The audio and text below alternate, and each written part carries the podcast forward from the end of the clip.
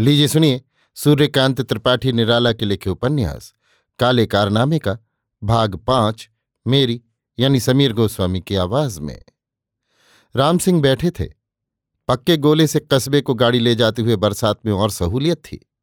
देहात के लोग घोड़ों पर सामान लाद कर आते थे। गाड़ियाँ बंद रहती थीं। लिहाजा माल बाज़ार में कम पहुँचता था। राम सिंह गाड़ी ले जाते थे। माल अधिक बिकता था। आजकल लालो लाल है। खोए की बर्फियाँ बनवा ली हैं।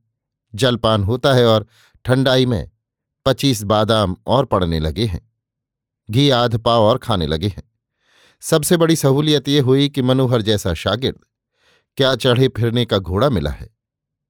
गाँव में कई जगह गर्दन उठाकर गाल बजा चुके हैं। इसी का पानी चढ़ा है। लोग किस किस मनोवृत्ति के होते हैं, इसका फैसला बड़े बड़े दार्शनिक नहीं कर पाए।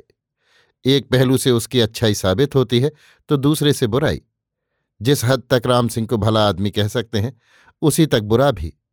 गर्ज कथा है। रूह निकालना पाठक या दर्शक का काम है। आखिर तक एक हासिल होगा ही। अगर किसी गुमराह को समझ की कमी के कारण कुछ का कुछ सूझ जाए तो वो एक उपन्यास का ही प्रकरण होगा, जैसा कि होता जा रहा है। ठंडाई के चढ़ते हरे नशे में राम सिंह आँखें खोल मूद रहे थे।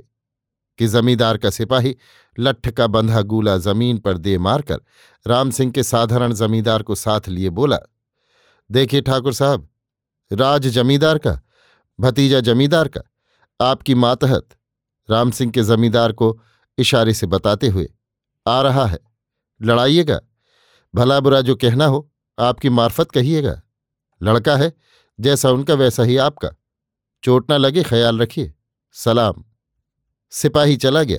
राम सिंह ने फिर एक बार आँखें खोली और मूंदी उनके जमींदार ने ललकार कर पूछा, ज़्यादा चढ़ गई क्या? राम सिंह ने लापरवाही से फिर आँखें खोली और मूंदी और तख्त की एक बगल थपकी मारकर बताते हुए कहा, आओ, बैठ जाओ। जमींदार यमुना प्रसाद बैठ गए। बड़े जमींदार की झेंप उतारने के लिए कहा यह शान है। राम सिंह ने भी झेंप उतारी कहा कहो तो हम भी जवाब भेज दें। छोटे जमींदार के बाजी हाथ आई। कहा, बस हमारे दरवाजे चले चलो, बात हम यहाँ न लेंगे। नहीं कहो, ये जमींदार की चौपाल है। राम सिंह की फिर घिग्गी बंधी, दबकर मंजूर कर लिया। सोचा, यहाँ से वहाँ तक चलकर व्यर्थ मेहनत करनी है। हम मानेंगे तो ये जीना छोड़ेगा। जमकर जमींदार ने कहा, कहो, सिपाही तो हमारे हैं नहीं। दो सौ बीघे के पट्टीदार हैं, मगर गुल खिलेगा। कुछ हमारी भी नज़र। राम सिंह कुछ और बैठे। ये जमींदार महाशय भी ब्राह्मण थे। रूढ़ी ऐसी कि घूम फिरकर उसी पर आना था। सोचा, वो भी कौन, काम आए, न आए, दूर का रिश्ता, फिर भी ठाकुर।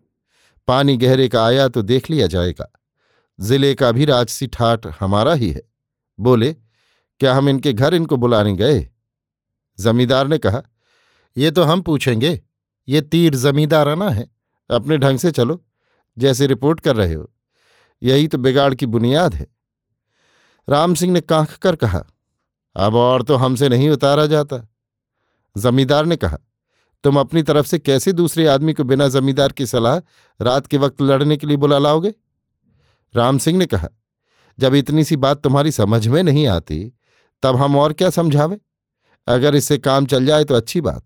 नहीं तो जैसे गाँव के दूसरे जमींदार का राज लिया है, वैसे ही ये लो। हाथ उठाकर खाली मुट्ठी खोलते हुए, ये भी वैसा ही राज है।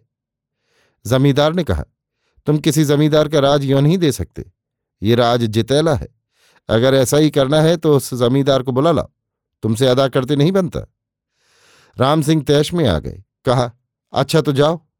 जमींदार भी गर्म पड़ा, पूछा, जगह किसकी है? राम सिंह को जवाब देते पहाड़ जान पड़ा।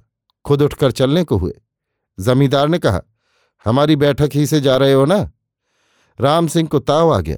जमींदार को पकड़कर उठा लिया और पास ही के उनके मकान के पास लाकर चौपाल के पास पड़ी चारपाई पर डाल दिया और कहा, अब तो हो ना अपनी चारपाई पर?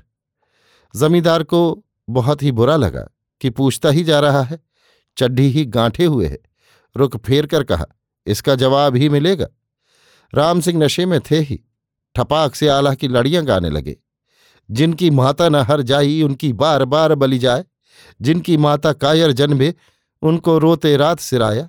जन्म हुआ छत्री घर तो ज्वानी जूझे खेत अघाया। जन्म हुआ है कायर घर तो बैठे घर अमरौती खाए। मनोहर समय पर ज़ोर करने के लिए गया। उसको मालूम हुआ अखाड़ा नहीं लगेगा। वो लौट आया। मंदिर के चबूतरे पर कसरत करके दूध पीकर आराम करने लगा। दस ग्यारह बजे ब्यारी के वक्त तक जमींदार से बातचीत होती रही। उसकी जबानी ये मालूम करके कि अखाड़ा नहीं लगा। जमींदार चौंके। उनको ये हाल मिल चुका था कि बाज़ार में मनराखन की मार्फत मनोहर की राम सिंह से भेंट हुई थी। उन्होंने कमर से पच्चीस रुपये निकालकर मनोहर को दिए और कहा, सवेरे रेल से तुम अपने बाप के पास चले जाओ। मकान में हम खबर भिजवा देंगे। देख रेख किए रहेंगे। ये मामला तूल पकड़ेगा। मनोहर ने मंजूर कर लिया। कहा, किसी कारण मेरी कहीं की गैरहाजिरी किसी को खटके तो भी आप समझा दीजिएगा, कोई चिंता न करे। मैं अम्मा की बात भी पूरी करने के प्रयत्न में हूँ। जमींदार ने इसका संबंध भी अपने अनुकूल लगाया। अभी आप सुन रहे थे सूर्यकांत त्रिपाठी निराला के लिखे उपन्यास, काले कारनामे का, भाग पाँच, मेरी यानी समीर गोस्वामी की आवाज़ में।